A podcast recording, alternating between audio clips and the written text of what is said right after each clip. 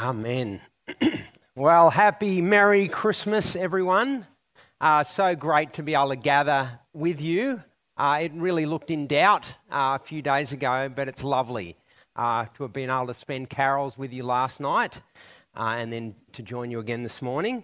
Uh, and hi to everyone in the overflows. So, in the upper hall, in the function room, and out in the cafe, we have clusters gathered. We can have 300 here on site.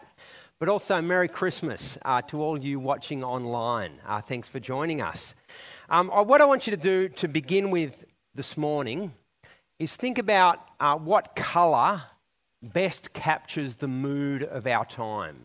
Right? If you had to give a, a colour to the mood of our time, what colour would you choose? Just have a quick word to the person next to you. What colour captures the mood of the time in which we live?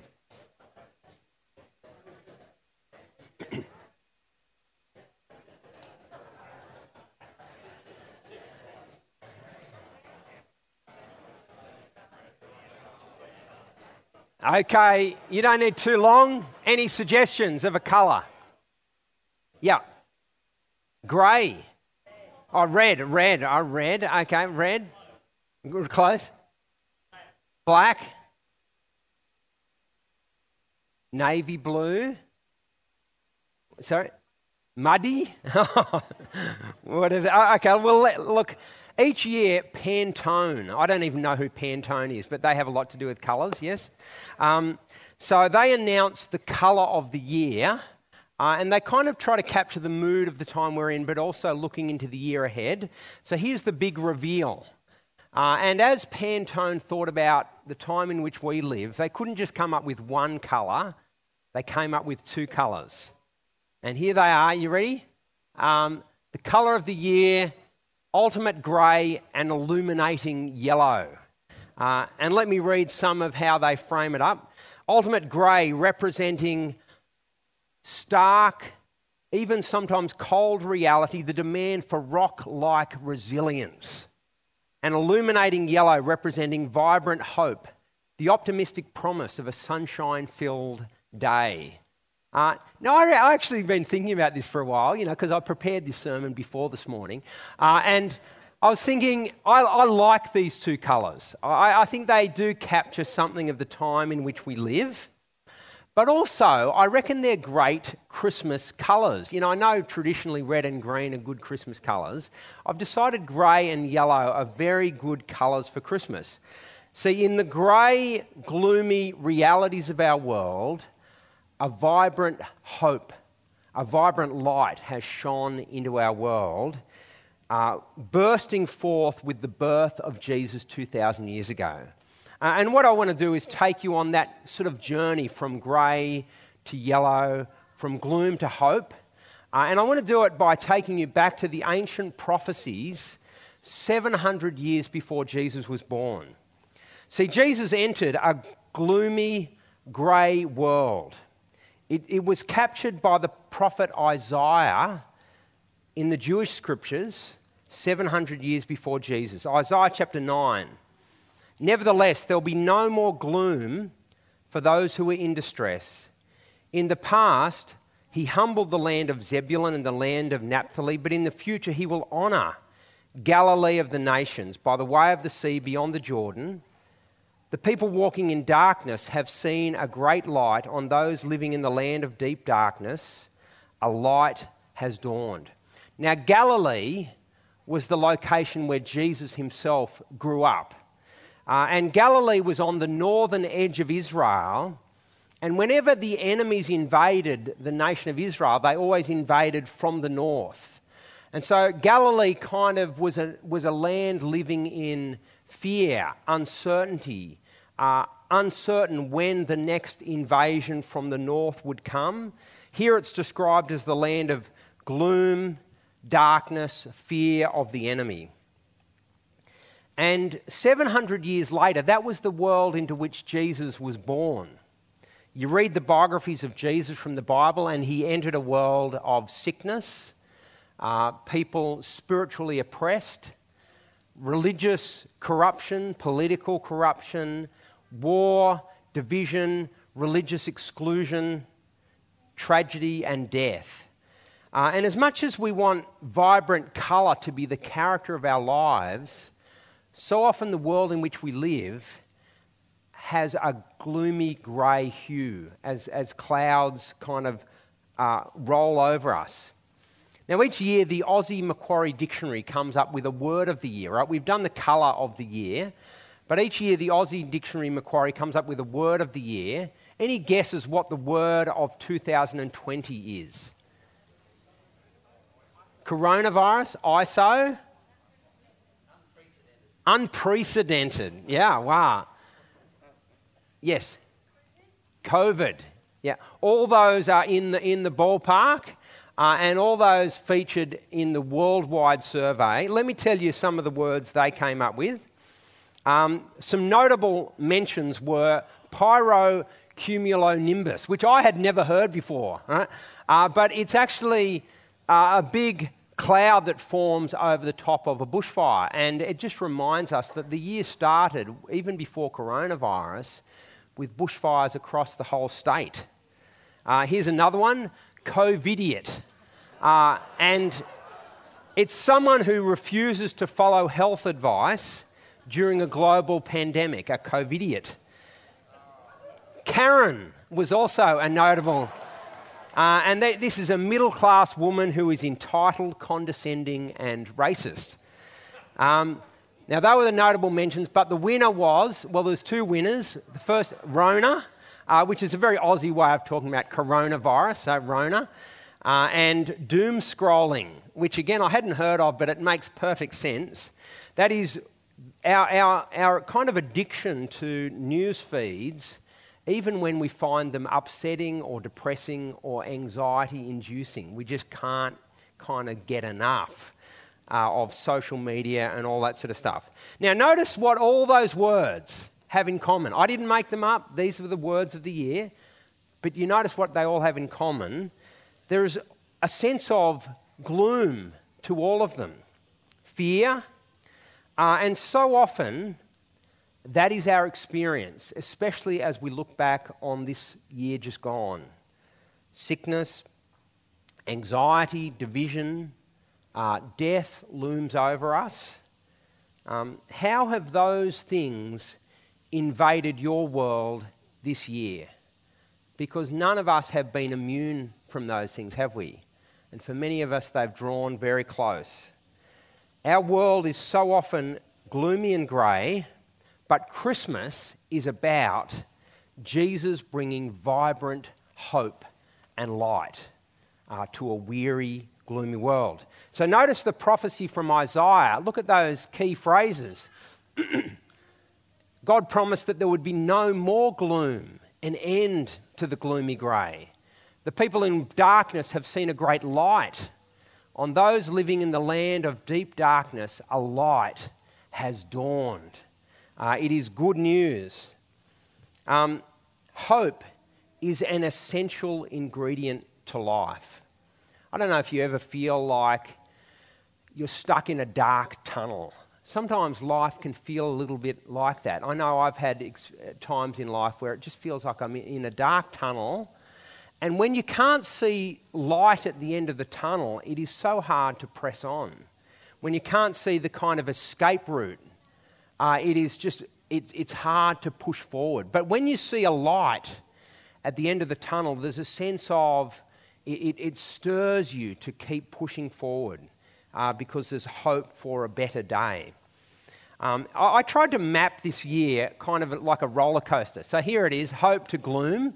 Uh, and I reckon the year started, you know, well, for me, it started pretty good. You know, I was looking, I, I'm always kind of optimistic at the start of a year, you know, a fresh start and so on. But then we came into coronavirus and, you know, our, we became gloomy.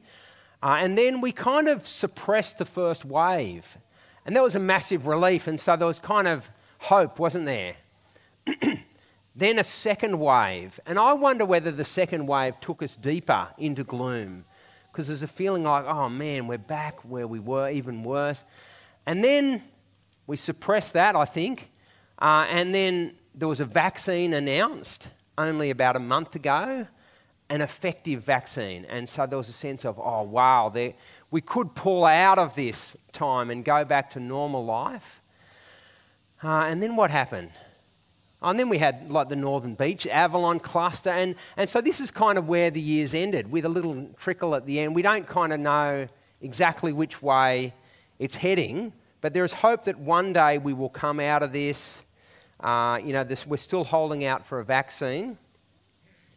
But the problem is, even when the coronavirus is over, normal life is still full of grief, isn't it? Uh, look, I hate. Look, eh, we have got good news, right, in the midst of all this, but normal life is full of grief. So even before the coronavirus, you had the bushfires and the floods. Uh, and for many of us, uh, you know, grief has pulled very close to us this year. But Christmas is all about light and hope filling our world, filling each of our lives. So, in 700 BC, God promised a special baby. Uh, a baby would be born who would grow up to rule the world in justice and peace forever. Look at this. For to us a child is born, to us a son is given, and the government will be on his shoulders, and he will be called Wonderful Counselor, Mighty God, Everlasting Father, Prince of Peace. Of the greatness of his government, there will be no end. He will reign on David's throne and over his kingdom, establishing and upholding it with justice and righteousness from that time on and forever. The zeal of the Lord Almighty will accomplish this. See, what we need in our world is a king and saviour who is more powerful than we are. We need a king and saviour who is more powerful than our enemies. Someone who can bring us safely through this life, safely through death, into eternal life. And 700 years before the birth of Jesus, God announced he was sending such a Saviour King. Uh, and with the birth of Jesus, this King had been born. So it's interesting as you read the biographies of Jesus' life, uh, Luke's gospel begins, you know, we heard it earlier with the shepherds uh, and the angels kind of announcing to the shepherds a Saviour has been born, and they go and worship him in Bethlehem in the stable. Uh, Matthew's gospel begins with Mary and Joseph and the, the wise men traveling across the wilderness, and they come, they see the star, uh, and they come and worship Jesus as the newborn king. But I want you to listen to how Luke's, uh, sorry, John's gospel begins. Uh, John's gospel begins like this In him, in Jesus, was life, and that life was the light of all mankind. The light shines in the darkness, and the darkness has not overcome it. The true light that gives light to everyone was coming into our world. This is why we celebrate Christmas, because hope, light, and life have flooded our world with the arrival of this King Jesus. He is powerful, compassionate, able to save us through his death on the cross, able to rule us in justice and righteousness forever, able to, as I say, safely bring us through this life, through death, into his eternal kingdom. But I want to point out that ever since Jesus was born, there have been two responses. You kind of think, surely when the hope of the world bursts forth onto the stage of humanity, surely everyone will be so excited and overjoyed and welcome the light. But what we read in the Bible is two responses some resist the light, and some receive the light. So, firstly, many resist the light of Jesus. Look at what John says. The world did not recognize him, his own did not receive him. This is the verdict. Light has come into the world, but people loved darkness instead of the light because their deeds were evil.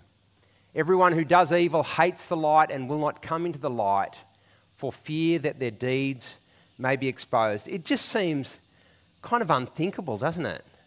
that the, the only hope of the human race has burst forth in all his light and splendor, with all the, and it should produce joy in our hearts. But many people fail to recognize him. Many people outright refuse him. And you just think, what a tragedy. And the question is, why? Why would that happen? Uh, and, and to kind of think into this, I've, um, I've been thinking about uh, like this vaccine that's been um, announced recently to the coronavirus. And you know how it's kind of brought, for many of us, it's brought hope at the end of a gloomy year. Um, but it's interesting, even as the vaccine was announced, lots of people are saying, no, no, I'm going to refuse to take the vaccine. Uh, and I want to explore with you just for a moment what reasons would people ch- uh, give to refuse the vaccine? Um, so, well, let me give you a few. Uh, I think one of the motives is fear. That, you know, it could be as simple as I don't like needles. Uh, and so, uh, you know, I'd, I'd rather not. Uh, or I don't trust the vaccine. So, for some people, there's a fear that the cure may be worse than the disease. Uh, and I don't trust these pharmaceutical companies. And so, I'm going to let everyone else have the vaccine they can be the guinea pigs, uh, but I'll, I'll, go without. Um, for some people, there's complacency, and that is, I've got nothing to fear from coronavirus. I'll be right. Uh, I'm sure I'll just be able to kind of cruise on through this. Or there's pride, and that is, I can beat this thing myself. I don't need help uh, from someone else. I can do this myself. Um, now, what do, you, what do you do in this circumstance? Here's what I would recommend to anyone wrestling with do I take the vaccine or not? And that is do your research, look into it. Um, is the virus a real threat? Now, you've got to weigh that up. Is the vaccine safe? Is the vaccine effective? Seems to me they're the, they're the key questions to wrestle with. And you don't just want to take the opinion of your brother or your mum or, you know, as, as good as she is, right? But you want to sort of think, I'm going to think into this.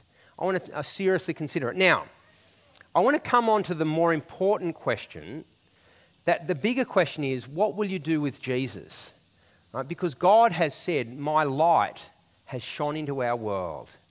Uh, he is the hope of the world, He is the Saviour and the King. And the question is will you receive him or will you refuse him? And why would you refuse Jesus? I reckon it's the same kind of reasons. One reason might be fear. Uh, and, and the kind of fear might be I've spent my life kind of hold, hiding my faults. And my fear is that the light of Jesus might kind of expose me. And I'd rather kind of keep hidden. Or if I surrender to Jesus as Saviour and King, it might cost me. I might have to give up something that's dear to me. And so some people keep him at arm's length because of that, hold back. For some, I reckon for many Aussies, it's complacency. And that is, I, I, think I'll be right. I've been right up to this point in life, and I just, I don't really think I need Jesus. Um, and linked to that is pride. I think I can navigate my own way through life and death and whatever lies in the future. But I just want to say this is where investigation comes in. We must do our research. What are the consequences of saying no to Jesus?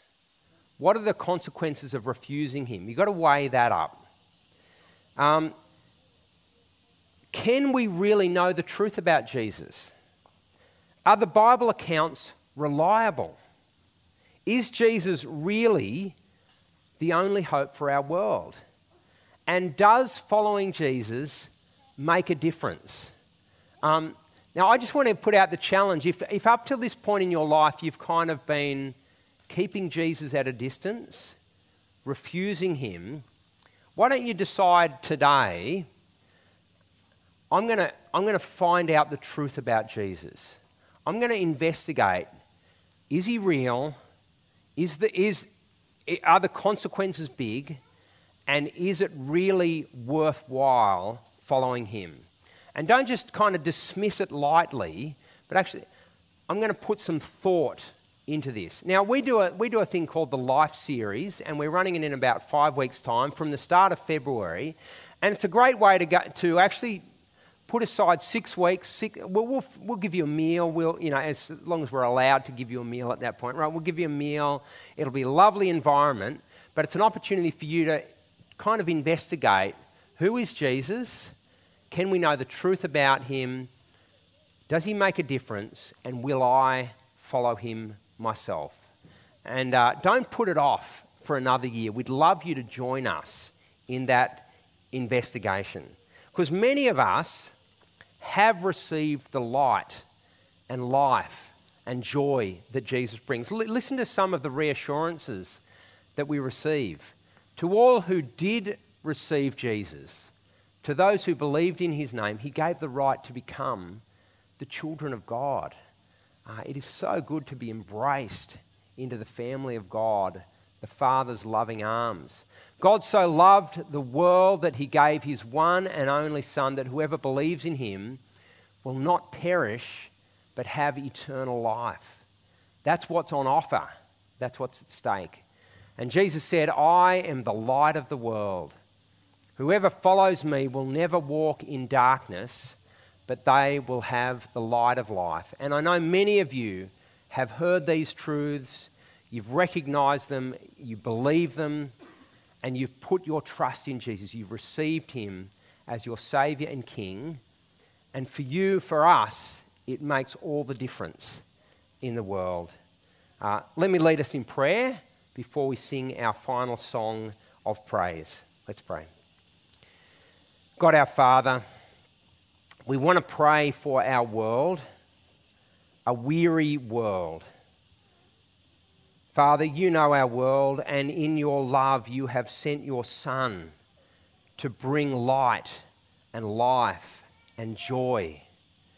Thank you that Jesus died for our sin. Thank you that he rose again, that he's opened up the door to eternal life for all who follow. Help each one of us to receive Jesus as our Saviour, our King, to trust the forgiveness he brings to trust His rule, His loving rule over our lives, to surrender to Him. Help us each to find hope and confidence in the midst of this uncertain world through your Son, the Lord Jesus. And Father, we pray for anyone here who remains skeptical or uncertain. Please stir in their hearts an openness, a willingness to investigate, to find out the truth so that they too may experience your light and life and joy. And we pray these things in Jesus' name. Amen.